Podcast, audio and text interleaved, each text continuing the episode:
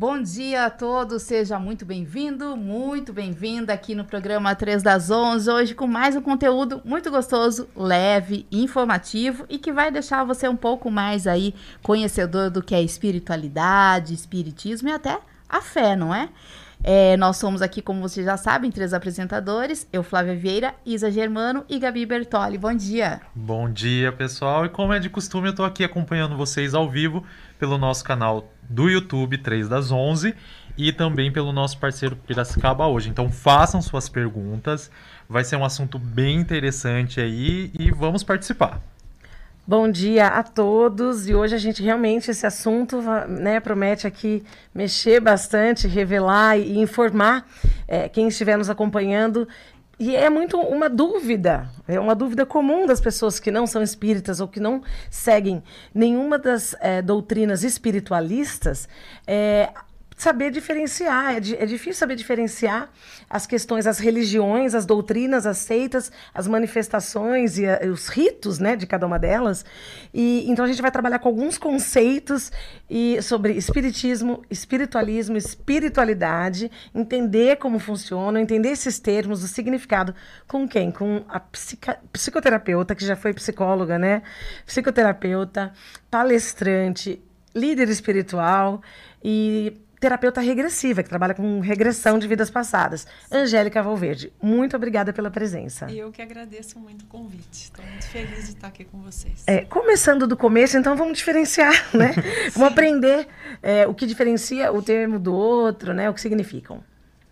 Espiritualismo, espiritualidade, espiritismo. Tá, eu vou começar então com espiritualismo, pegando esse final da palavra que ismo quer dizer doutrina, né? Então, é, espiritualismo é um conjunto de conhecimentos sobre tudo que diz respeito ao espiritual. E o espiritualista é aquele que acredita, então, que existe algo além da matéria. E isso é feita uma confusão, porque as pessoas pensam que quando alguém diz que é espiritualista, está dizendo que é espírita, que é de alguma linha ligada ao espiritismo. Mas não, um católico é espiritualista, porque o católico acredita na vida após a morte, o evangélico acredita na vida após a morte. Então, o católico, o evangélico, o taoísta, uh, o islâmico, são todos espiritualistas. E aí a gente vai diferenciar do espírita ou espiritista, que é um termo um pouco usado para o espírita, né? Uhum. Eu, eu conheço bem pouco sobre o espiritismo. Na verdade, eu conheço quase nada, é mais as pessoas que convivem comigo que vão me passando, falando alguma coisa, né? Mas para o espiritismo, é, eu sei que tem várias, é, vários centros, vários é, locais, e é, é a mesma coisa? É a mesma doutrina que é passado? Ou existe uma diferença? Cada um trabalha é, de uma forma, ou sei lá, é um profeta diferente, é um livro diferente? Como que funciona? Então, o centro espírita mesmo, tradicional, ele vai se basear única e exclusivamente na doutrina espírita, que foi formulada e codificada por Allan Kardec, principalmente a partir da publicação do Livro dos Espíritos, que foi em 1857. Então, ele tem livros que, que compõem a doutrina espírita, e aí os centros espíritas vão seguir exclusivamente essa doutrina. É um corpo teórico incrível, maravilhoso, né?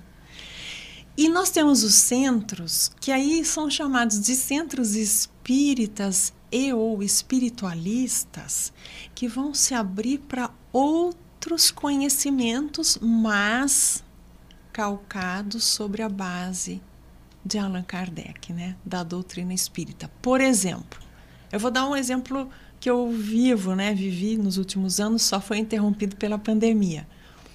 Eu sou apômetra, trabalho com apometria.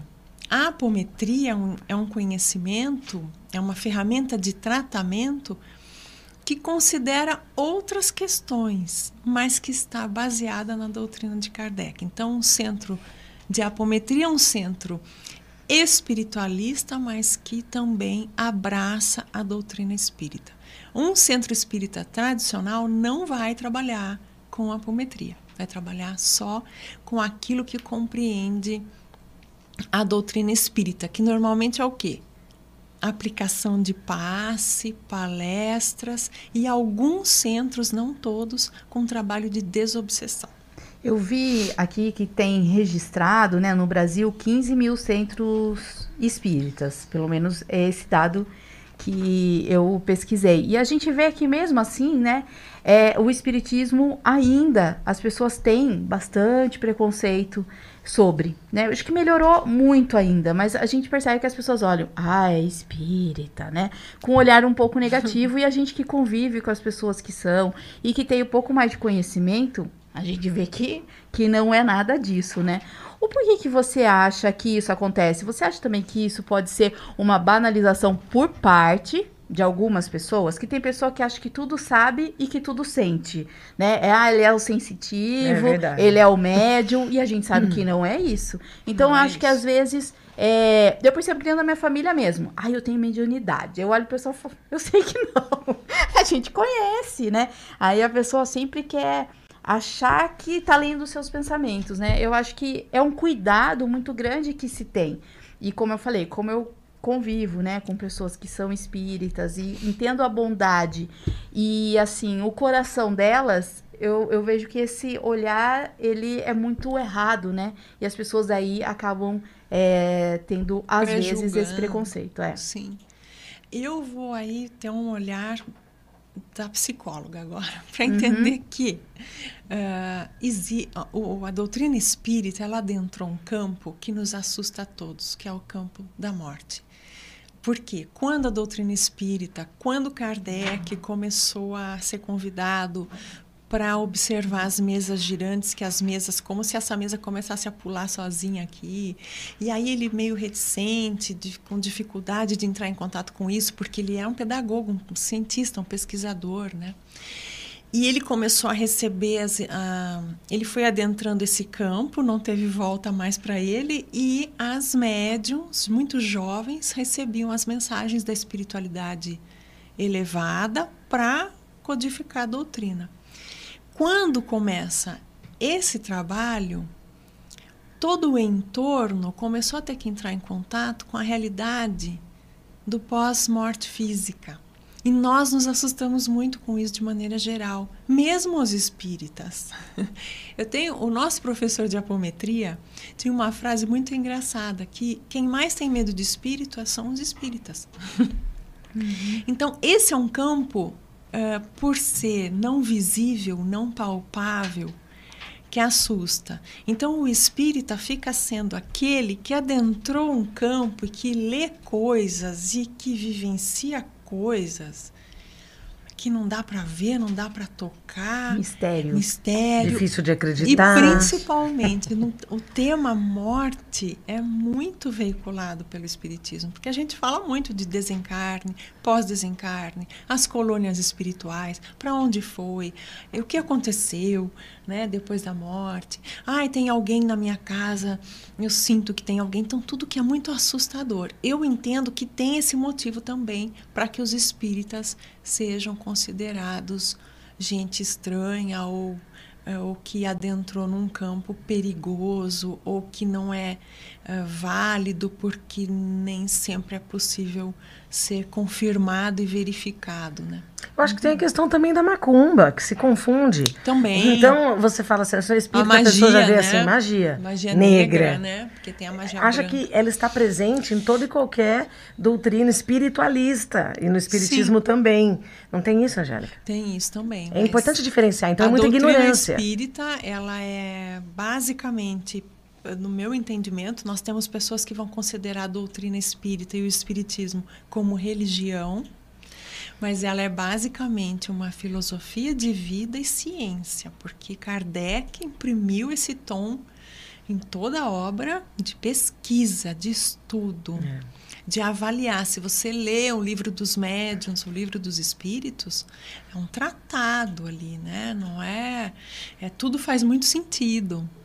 Uhum. Então é diferente de atividades onde se usa das energias, de elementos, de médiums para trabalhos magísticos. Daí é outra coisa, que pode ser trabalho de magia positiva ou negativa. A magia é uma outra questão que a gente precisa tomar cuidado, porque se eu pensar mal de alguém, eu estou fazendo magia negra para essa pessoa.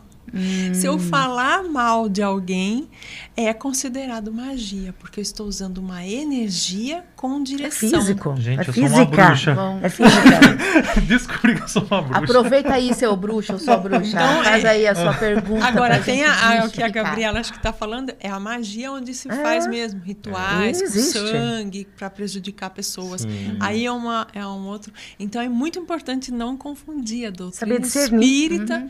De eh, outras vivências, sem julgamento algum, cada um está no seu momento, na sua vivência, mas doutrina espírita é um, é um corpo teórico que vai falar do ser imortal. Angélica, a mediunidade, ela é uma porta ao qual a gente convida a, a participar. E é uma pergunta, e por que que as crianças geralmente são mais sensíveis a essa questão espiritual? Porque assim, de experiência própria, eu até brinco que eu sou um católico mais espírita que a Gabi, É que é verdade, é espírita. verdade.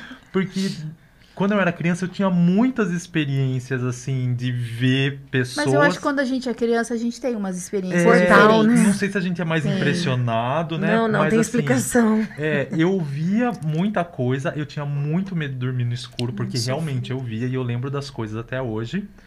E sempre tive medo e me afastei o máximo que eu podia, né, pra né, tentar viver em paz. Mas geralmente a gente vê relatos de crianças que elas têm essa experiência. Ah, eu vi vovô, vi vovó, Uhum. sabe? Então tem essas duas questões. É uma porta que a gente convida, O que eu só queria entender com o que você quer dizer com a gente convida? A É, gente por exemplo, assim, eu, eu me abro a ser médium, assim, eu aceito esse dom, eu Se quero. precisa aceitar? É, eu, é, se a gente abre essa parte, ou é uma coisa natural? É, é a Ah. mediunidade, ela é orgânica. Então, é, todos nós temos um grau de mediunidade e aí tem tipos de mediunidade diferentes. Por que, que ela é orgânica? Porque ela está vinculada à glândula pineal que todos nós temos. Então, nós temos, eu vou até recomendar o Dr. Sérgio Felipe de Oliveira, um neurologista espírita, que pesquisa a glândula pineal ligada à mediunidade.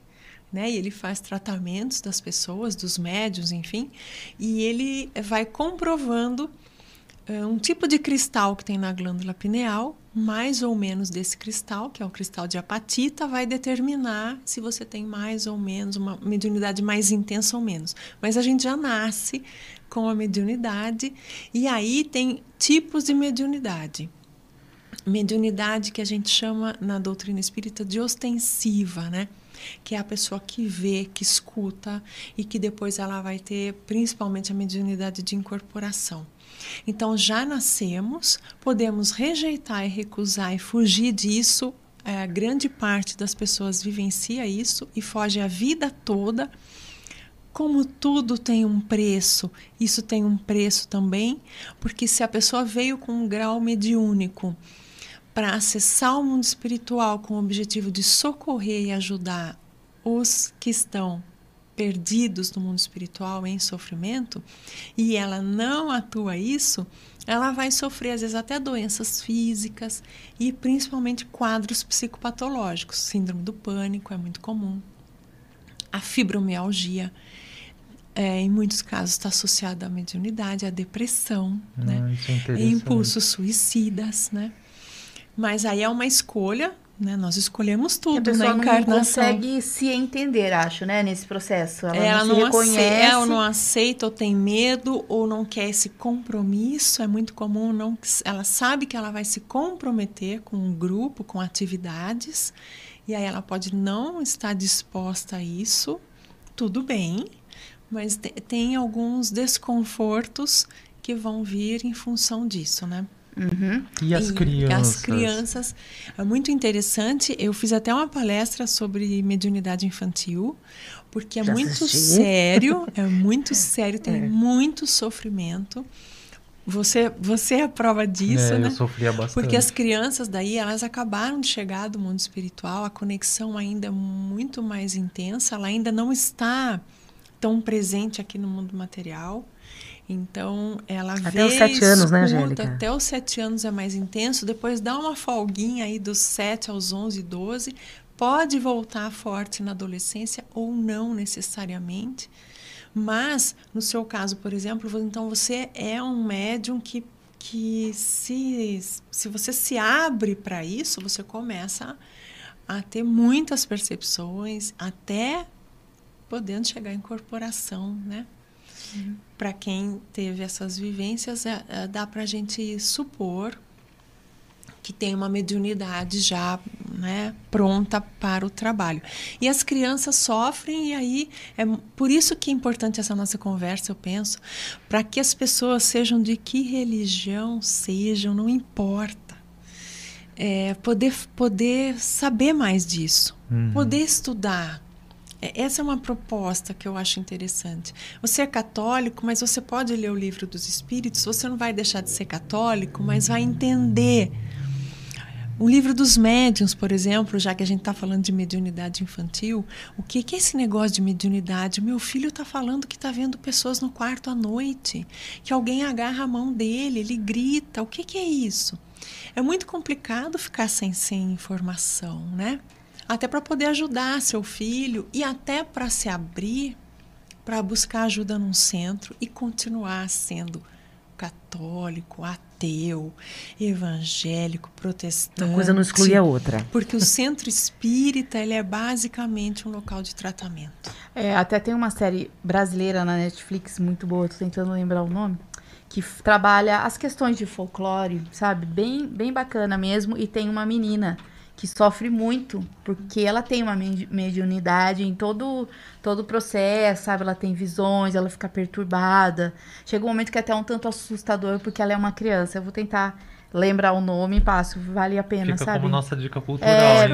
bem, bem é. bacana, assim. Ela é brasileira e numa produção fantástica mesmo. Agora a gente vai começar a dar alguns quadros, né? O primeiro é o empreendedorismo. Eu não trouxe nenhum dado estatístico, nenhum número, mas é porque eu achei essa parte sucinta e bastante interessante, principalmente no momento que a gente está vivendo.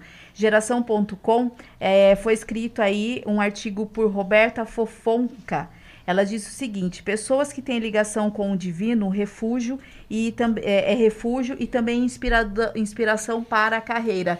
No artigo que eu li, escrito por ela, mostra que cada vez mais as pessoas estão buscando esse lado mais espiritual, né? E isso está beneficiando sim a carreira, os projetos de vida que as pessoas têm. E com a pandemia, é claro que isso tem aumentado, né? sim. né? Acentuou bastante positivamente. Sim. E, e é bem interessante esse artigo dela que relata tudo isso. Esse é de 2017. Esse artigo, quer dizer, as pessoas já vêm resgatando já há anos, né? E depois a gente sabe que a realidade, né, ela só de fato acentuou. E as pessoas acreditam que buscando esse refúgio espiritual, até mesmo para o seu projeto de vida, para sua carreira, o desenvolvimento ele é outro e ele é muito mais positivo do que negativo, que a gente sabe que também tem, né, as, os pontos que a gente não, não se identifica e não gostaria que acontecesse, mas eles contribuem para o nosso crescimento. Você sente isso, esse aumento da busca do espiritual, da pessoa se encontrar mesmo, a, a o trabalho mesmo de, de eu ter o equilíbrio, né, para desenvolver a minha vida, isso tem aumentado essa procura? Eu percebo que sim. E isso seria a espiritualidade, é uma palavra que até a Gabriela falou no início, né? Um termo é viver a própria espiritualidade, porque nós somos seres espirituais basicamente, né? Nós não somos esse corpo. Nós somos seres espirituais. Então, ficar desconectado da nossa essência, que é basicamente espiritual, não é inteligente. Então, quando as pessoas começam a se voltar mais, faz sentido que tudo fique uh, mais claro e, principalmente, eu diria que começa a acontecer uma conexão com a força interior. Porque a nossa força, ela vem da conexão com a espiritualidade, com a nossa realidade espiritual e com, aí pensando na pandemia, a realidade de que só existe a morte do corpo físico. nós vamos continuar existindo. E isso, como eu disse no início, o espiritualista também acredita nisso, e aí todos que acreditam nisso são espiritualistas. E com a pandemia, né, nós vivemos muito medo, especialmente o medo da morte, tanto de pessoas queridas como da nossa morte.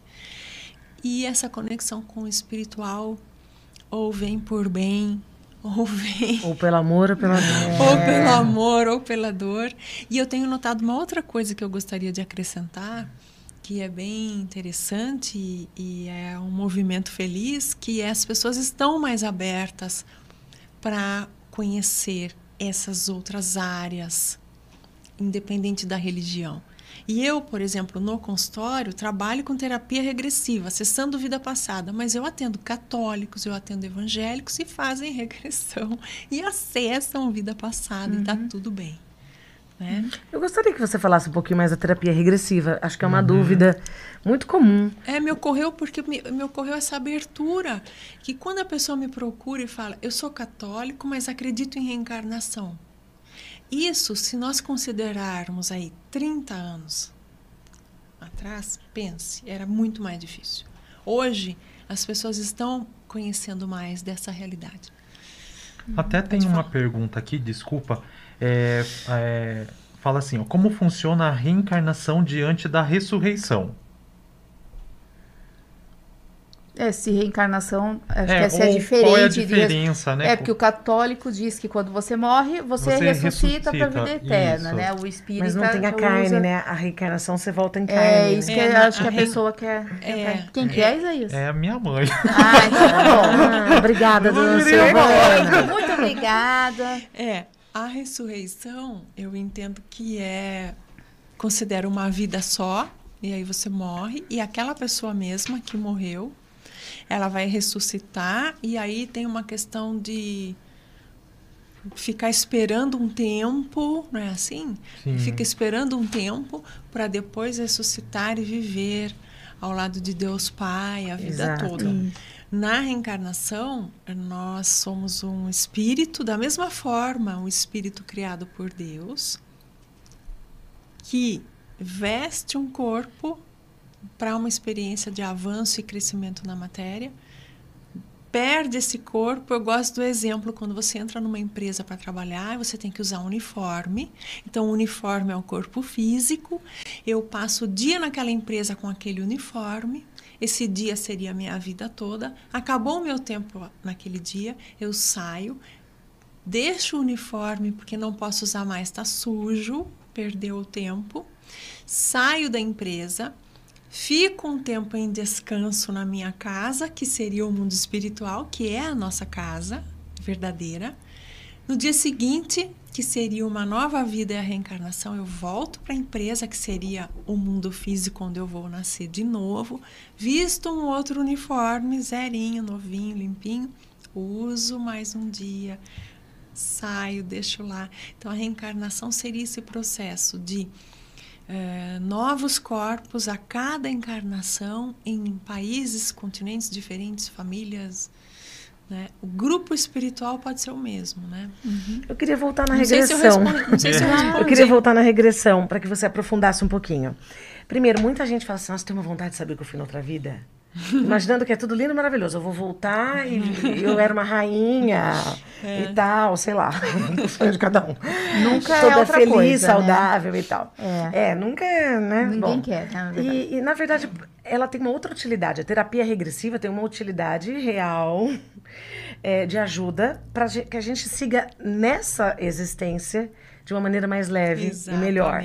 E, e superando obstáculos nossos é, conseguindo executar a nossa reforma íntima. E a regressão, para mim, tem essa função. Então, de, e não é leve do jeito que as pessoas imaginam. É bem pesado. Não é leve. São questões. Você nunca volta para. Nossa, para o melhor da vida anterior. Para o Batuba, né? Não, você volta naquele seu. No, no pior momento, eu acho, imagino. E aquilo tem que trazer você para você mesmo.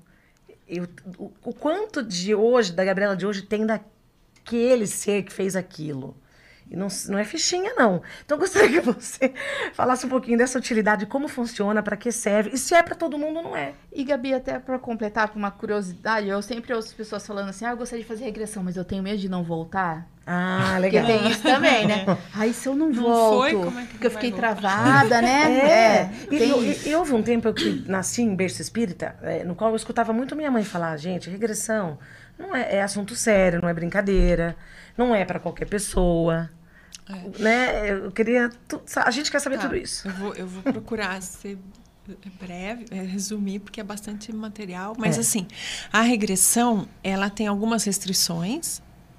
É, qualquer pessoa que sinta dentro de si vontade de ter esse conhecimento, ela pode ter, mas o objetivo é terapêutico. Não é para saber quem foi em vida passada. Então, a gente não faz regressão por curiosidade, e sim para tratar Utilidade, né? questões. É, é- tanto que chama terapia regressiva, é um tratamento.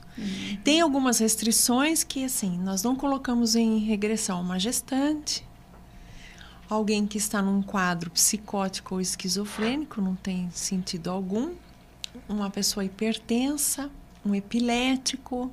Então, nós não colocamos esses nesses quadros em regressão. Fora isso, se for com objetivo de tratamento, qualquer pessoa, independente de religião, pode fazer. Porque é importante eu dizer uma coisa: a terapia regressiva não está vinculada a nenhuma religião, nem ao espiritismo. E as pessoas confundem isso. É. Porque, como se trata de reencarnação, todo mundo associa a reencarnação ao espiritismo. Não.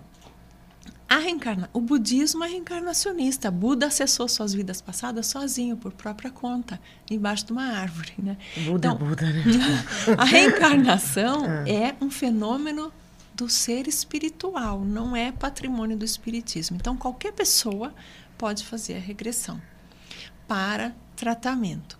Não é leve, porque quando você vai fazer qualquer tratamento, você vai passar por algum nível de angústia. São suas dores, né? Suas dores. Mas quem faz uma terapia tradicional também chora, fica angustiado, vai para casa, fica mal. Então, é, na sessão regressiva, as pessoas têm muito medo porque tem uma ideia de que vão perder o controle da situação. Não se perde o controle, a pessoa fica consciente, só que fica num estado alterado de consciência, mas sabe tudo o que está acontecendo, sabe quem eu sou, sabe onde ela está. Né? E essa coisa de não voltar não tem como, porque ela não foi para nenhum lugar, né? Simplesmente o processo é o seguinte: em estado alterado de consciência, o nosso arquivo de memórias ele fica acessível.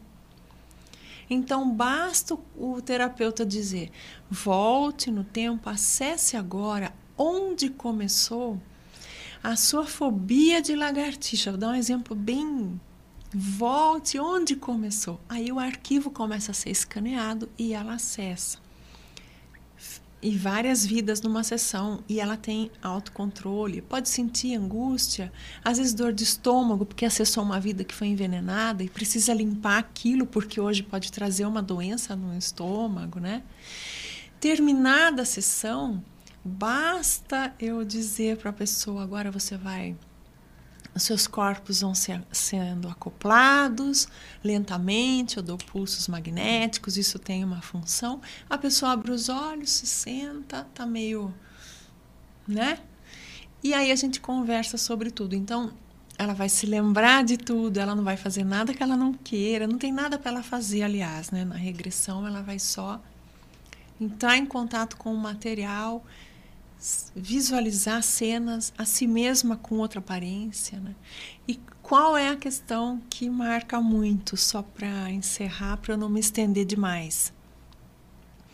A pessoa conta a história que ela está acessando rápido. Aconteceu isso, daí veio isso, eu estava lá, tal pessoa, essa pessoa hoje é minha mãe, tal, tal. Quando ela senta para a gente conversar, tudo se encaixa como um quebra-cabeças perfeitamente. Então não daria tempo dessa pessoa inventar essa história. Porque o encaixe é milimétrico, é perfeito. Do que ela viveu lá e ela mesma vai falando, agora entendi isso, isso, isso. Nossa, é E essas vidas passadas são trabalhadas na hora da sessão, né? Essas personalidades que nós tivemos, que fomos nós, elas são esclarecidas ali na hora e aquela vibração densa que chega do envenenamento, de uma perseguição, ela é tratada ali na uhum. sessão. Gabi, no seu encurralado. Encurralado? Gente, eu tô aqui viajando. Vamos lá, gente. Enquanto a Gabi, então, eu vai preparar, posso fazer uma pergunta rápida? Às vezes as pessoas falam assim, ó, tá pagando o que fez, né? Então a pessoa tá pagando o que fez. É, ou por vidas passadas, ou porque alguma coisa aprontou recentemente e está pagando, né? Nós, de fato, entre aspas, né, na linguagem bem popular, pagamos no, é, por, pelas nossas escolhas, isso até de vidas passadas. Como que é esse processo para se entender melhor, né? Eu vou preferir falar em colheita, que mais eu bonito. acho mais suave. É. Didático. É, você vai colher o que plantou, sabe? A semeadura é livre, a colheita é obrigatória. Uhum. É mais nesse sentido. Mas é tanta misericórdia na nossa direção que às vezes uma situação é parcelada em três, quatro vezes. Amenizada, né? é, em três, quatro vidas, né? Às vezes a situação então foi... tem que morrer, nascer. É tão denso tentar. às vezes que a pessoa vem três ou quatro vidas limpando. Eu prefiro essa questão de, de colheita para uma higienização do seu espírito. Então é muito benéfico. Pagando dá uma ideia de pesado de sofrimento, de castigo. Acho interessante a gente não associar a reencarnação com castigo. E até você torcer, né? Parece que a pessoa é, faz não, bem feito, é, um, né? é uma bendição, porque nós vamos ter a oportunidade de nos limparmos e de crescermos com muito aprendizado que cada vida nos traz, até pelas relações entre as pessoas. Né? Uhum. Bom, vamos para o encurralado? Vamos. E realmente, Angélica, precisamos. Eu, eu, escolhi a dedo, porque você estaria aqui hoje. Ai, ai, é. Isso é. pode ser bom ou ruim. É, Sim. nunca não sabemos. São as duas coisas. É. João de Deus. É, João de Deus.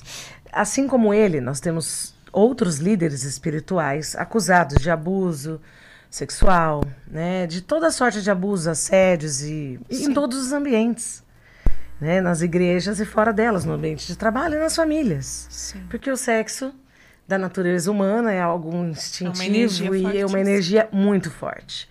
Eu gostaria que você abordasse, né, de acordo com a sua visão do que você entende, o que leva, principalmente o líder, os líderes, ou, ou não é o que leva os líderes, é de todo mundo, mas quando eles estão na posição de líder é que eles são. Os poderosos. Eles estão, né, exato. Eles estão ali também muito é, é, vulneráveis, porque está todo mundo observando, eles são um ponto de referência.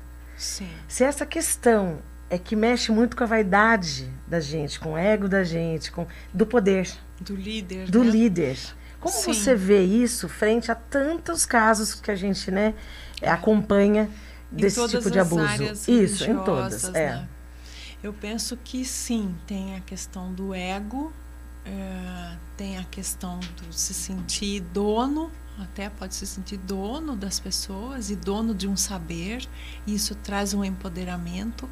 Mas na questão dos líderes religiosos em geral, eu penso que existe a tendência, todos nós temos tendências negativas, todos os líderes lutam, todos nós lutamos a vida toda contra as nossas más É que as pessoas os endeusam. Porque a gente está falando de religião, de... Os endeusam Exato. e idealizam, né? É uma idealização. E aí, quando acontece algo assim, despenca totalmente, né? O caso do João de Deus foi um caso bem sério, que eu considero grave, mas nós temos abuso dentro das famílias, só que aí não aparece, né? Uhum. Porque ele não está ocupando esse lugar, mas o que tem de abuso dentro das famílias é absurdo. E de outros líderes religiosos, né? Inclusive da Padre, igreja que eu pastor. também acabo todas, seguindo, eu né? Tô todas pensando em todas as religiões. A, a, própria, né? A igreja todas católica, elas. a igreja evangélica tem casos, né? Que é. existe a frase, né? Maldito homem que acredita no próprio homem, que é a questão do fanatismo. Sim. Ah, ele é meu Deus, ele é maravilhoso, Sim. eu sigo e, ele por e onde perfeito. for, Quem né? aqui é perfeito? Senão a gente não estaria aqui. Calma. Só que eu penso que os líderes recebem, além da questão do próprio ego e de se sentirem numa posição superior, pode acontecer muito a obsessão espiritual. Então, porque eu penso, por que com eles mais do que com outros? É, sabe? Dá a impressão de que é o isso. objetivo é o bem. O objetivo é ser um, um representante ali que vai agrupar pessoas para vivências positivas. E aí acontece sim uma incidência alta de obsessão espiritual por parte daqueles que não querem a cura das pessoas, não querem a melhoria, a nossa elevação, nossa mudança vibracional, que, que a gente possa alcançar a quinta dimensão, que a gente está dentro do das linhas espiritualistas espíritas, né, indo para a quinta dimensão. Então existe um ataque intenso ah, Aos líderes que sobre- buscam realmente um caminho Os do bem e líderes. da, da Sim. cura. E... Eu acho que isso acontece com todo mundo que, de alguma forma, faz um trabalho que promova o bem, né? Exatamente. Não só do só líder, do líder. Né? não. Às vezes um, um, É verdade. um representante Esses ataques. é. é, que, que, que ajuda as pessoas com alimento. Aquela pessoa vai sofrer de depressão, é a Sim. chuva, é o, a Uhum. pessoa que fala mal, é Exatamente. muita Uhum. coisa. E eu acho que os líderes, como são é, o centro, Centralizadores. né? Eu acho que eles têm que ter um autocontrole superior Absurdo. a qualquer ser humano. E eles são humanos e, eu não- acho que às vezes acaba, né? temos. É, não exatamente. justificando e não livrando da culpa, né? Isso. Mas Só que também não considero que dê para enquadrar esses casos em colocando essa pessoa em- como vítima do obsessor. Exatamente. Ninguém é vítima de obsessor, exatamente. né? A gente sabe A disso. gente sabe A gente disso. abre Obsessor campo para o que eu tô obsessor atuar. falando, Eu não sei se obsessor é uma entidade, um- uma entidade espiritual Uhum. Que está ligada a tudo que é maléfico, a tudo que é complicado, está fora, é da não luz, está fora, se desconectou da divindade, né? A gente abre campo, né, Angélica? E a gente abre Nosso próprio ego e campo. vaidade, essa questão da liderança, sim. do poder, a Isso. gente abre um campo Isso tá enorme. todas Exatamente. as religiões e todos os, Exato, mas fé, não né? é vítima, né? Fe- fe- teve a sua participação ali, porque senão a gente pensa que porque teve obsessão, ele é uma vítima de E obsessão. você acha que ele ainda. Eu estive lá, em Abadiânia, antes da, da prisão de João de Deus. Eu não ouvi, porque no dia que eu fui ele não estava, é, mas eu senti a energia daquele lugar e, é uma coisa inexplicável. Realmente é, é, é um ambiente com uma energia muito diferenciada. E foi maravilhoso para mim estar lá, sem o João de Deus, mas a equipe dele era maravilhosa, os outros médiuns ali presentes.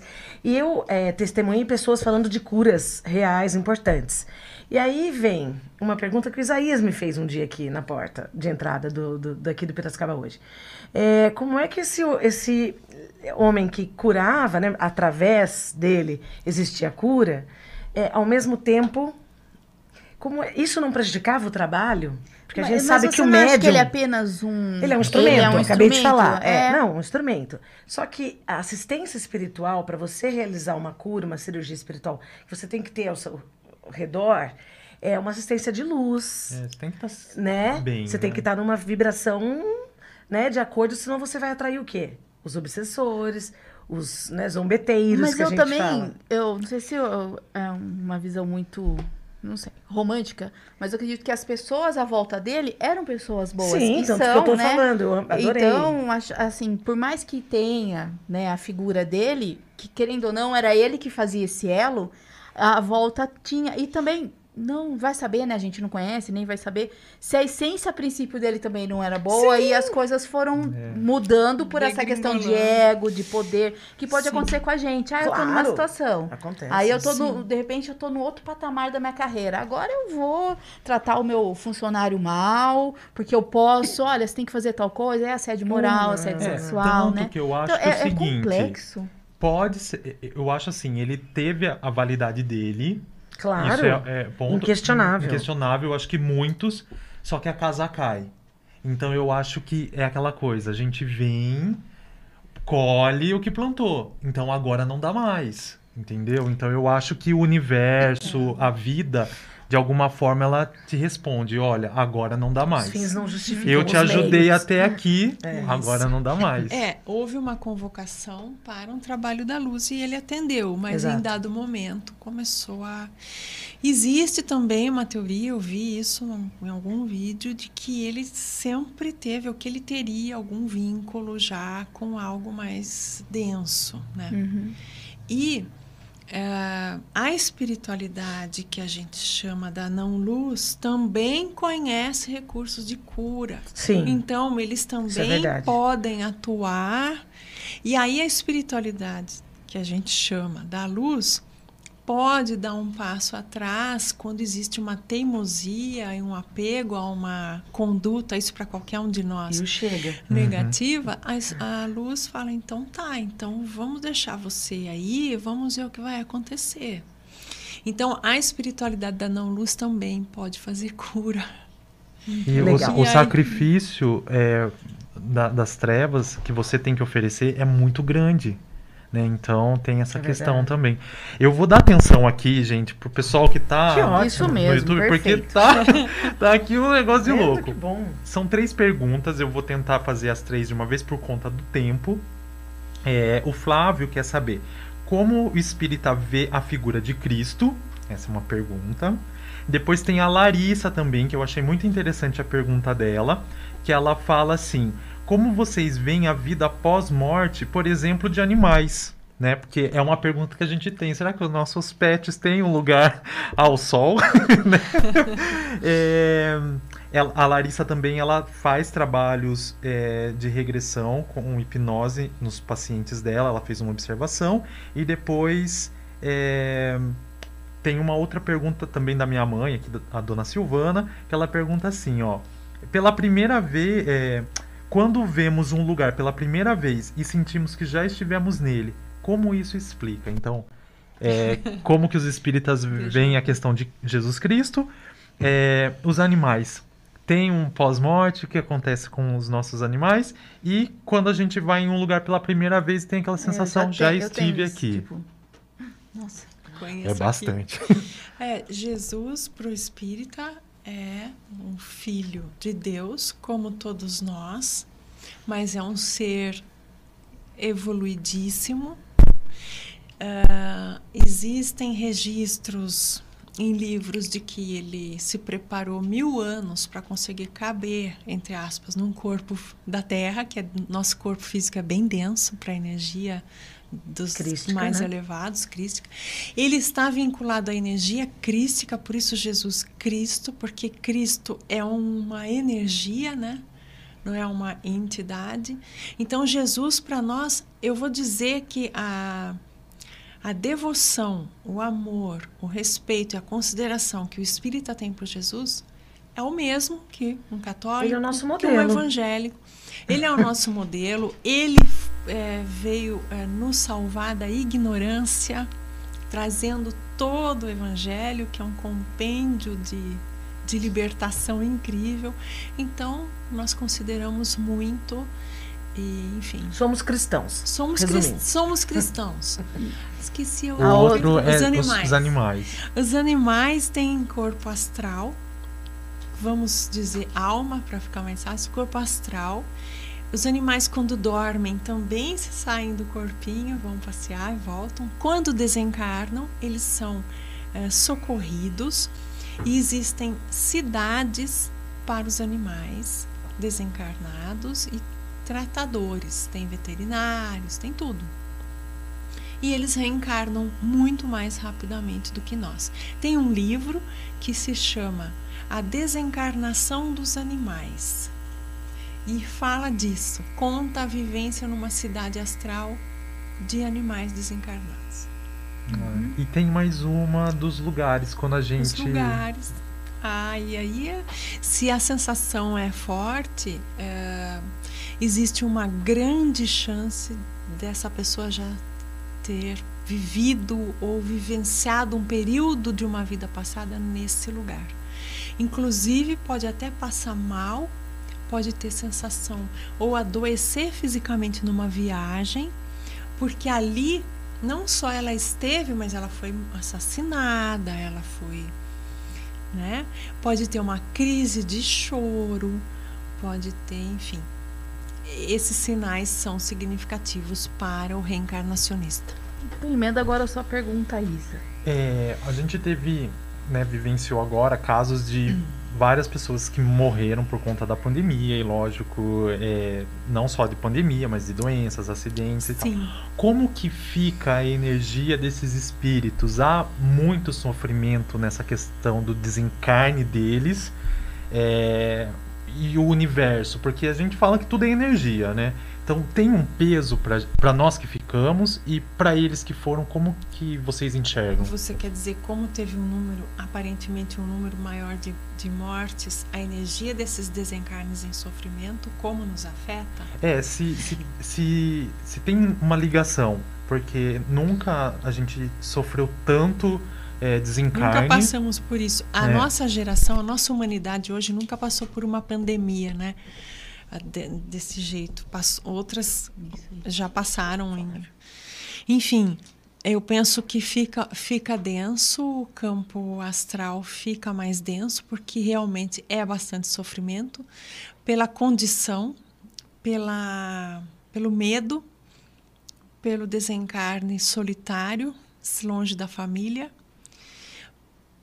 pela ausência de um mínimo. A maioria das pessoas não busca saber como é o desencarne. E eu deixo aqui uma dica. Vamos buscar saber sobre esse tema, porque se tem algo que é certo é a morte física. Então, as pessoas não sabem, não que sabendo, não que o espírita vai sair pulando de alegria do corpo físico, não é isso. Mas minimamente pode haver alguma ajuda, né? Se você tem um pouco Pra não desse. ficar lá no cemitério. É. Então a energia que ficou você mais falou. densa do planeta, né? E existe sim um sofrimento grande pelo desencarne por pela pandemia, varia de pessoa para pessoa, claro, sempre. Mas é, a solidão, a condição, né, de não ter visita, não ter. Quando alguém desencarna, tendo um familiar segurando sua mão, é uma coisa. Quando alguém desencarna, sedado, né, num ambiente de UTI, não tem como eu não dizer isso, é mais sofrido. Então, o que a orientação, né, que quem ficou e tem um ser amado nessa condição, que possa é, enviar muita vibração positiva, fazer muita oração, né, para ajudar. Isso ajuda muito, né? O pesar, a, a lamentação não vai ajudar, mas a oração e a vibração sim. Isa, agora você vai pro Confesso. E o Flávio mandou, né, Gabi? Aham. A série da Netflix é Cidade Invisível. Vale a pena. Vale a pena. Recomendo, assim. É, eu gostei. Depois, Gabi, já emenda a sua pergunta, que eu acho que vai ser a última. É, vai. Tá? Bom, vamos lá. O meu eu confesso é, é uma- vamos gerar um pouquinho aqui de, de alegria química. é assim, ó. A Regina Paula de Braga, 36 anos, ela confessa o seguinte. Olha, eu confesso que eu não posso beber nem sequer uma latinha de cerveja. eu fico louca. Pior é se eu beber e estiver com meu celular na mão. É uma verdadeira tragédia. Mando mensagem pra Deus e o mundo, depois é só vergonha. É um perigo isso. Eu confesso que também, eu não, eu não sou de beber, né? É. Mas assim, umas duas vezes que eu fiquei mais alto, né? É, não dá. É outra pessoa e celular não combina não com combina bebida. com bebida, não, não. Não, uma vez eu gravei uns stories, assim, eu saí muito feliz de uma festa, né? Muito. Aí eu gravei uns stories assim, que eu falei, meu Deus, no dia seguinte, quando eu acordei, eu olhei e eu falei, não, como? E tinha muita gente visualizada. Eu falei, bom, essa sou eu bêbada, vai fazer o quê? Já foi, né? Mas você quer morrer. Não, não combina. É, no outro dia é ressaca moral, É, né? não, não, não, não. Aí acho que complica, né, gente? Ou se complica. Não. A Flávia não bebe, né? A Angélica também não, eu- nada. É bem esse final de semana que a gente foi na casa de uns amigos lá e ele preparou né, uma, uma saqueirinha, fazia parte do, do cardápio também pouquinho e já, já tá bom pra e mim, olha que entendeu? saqueirinha nem. É, mas não é. É o meu paladar é. Olha é, é assim, açúcar, é, o álcool não é uma coisa que. Ah, meu paladar gosta, É. entendeu? Eu gosto mesmo. O meu Fala a pecado verdade, não é, é o gostoso. O doce. doce. É Fica a louca no açúcar. sobremesa, entendeu? Eu sou a louca do doce, da é sobremesa. É. Então, é o paladar mesmo. É que num Bebida período da si, pra- vida, pra mim, a melhor você- bebida é água. Se tivesse água, água faltando, é então, complicado. suco é muito mais gostoso do que bebida É, mas alcoólica. refrigerante também é uma coisa que eu não me importo. Ah, então não. eu não Ah, tá.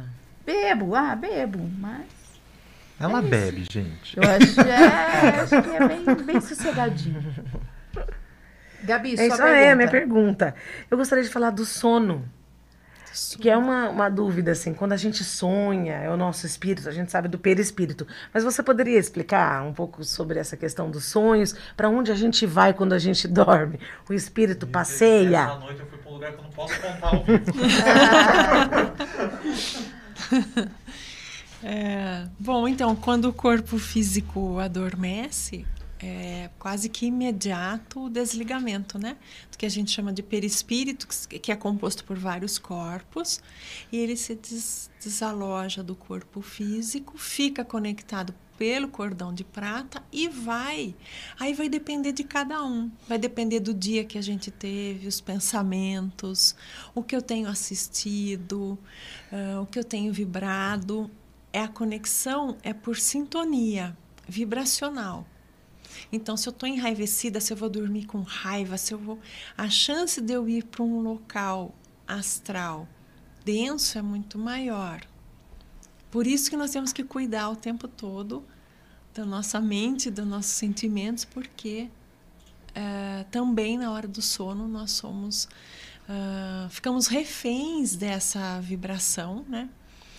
E muitas vezes eh, nós vamos para lugares que nem tem a ver com isso, mas nós somos capturados por entidades que nos levam para determinados laboratórios, campos de orgia sexual, ah,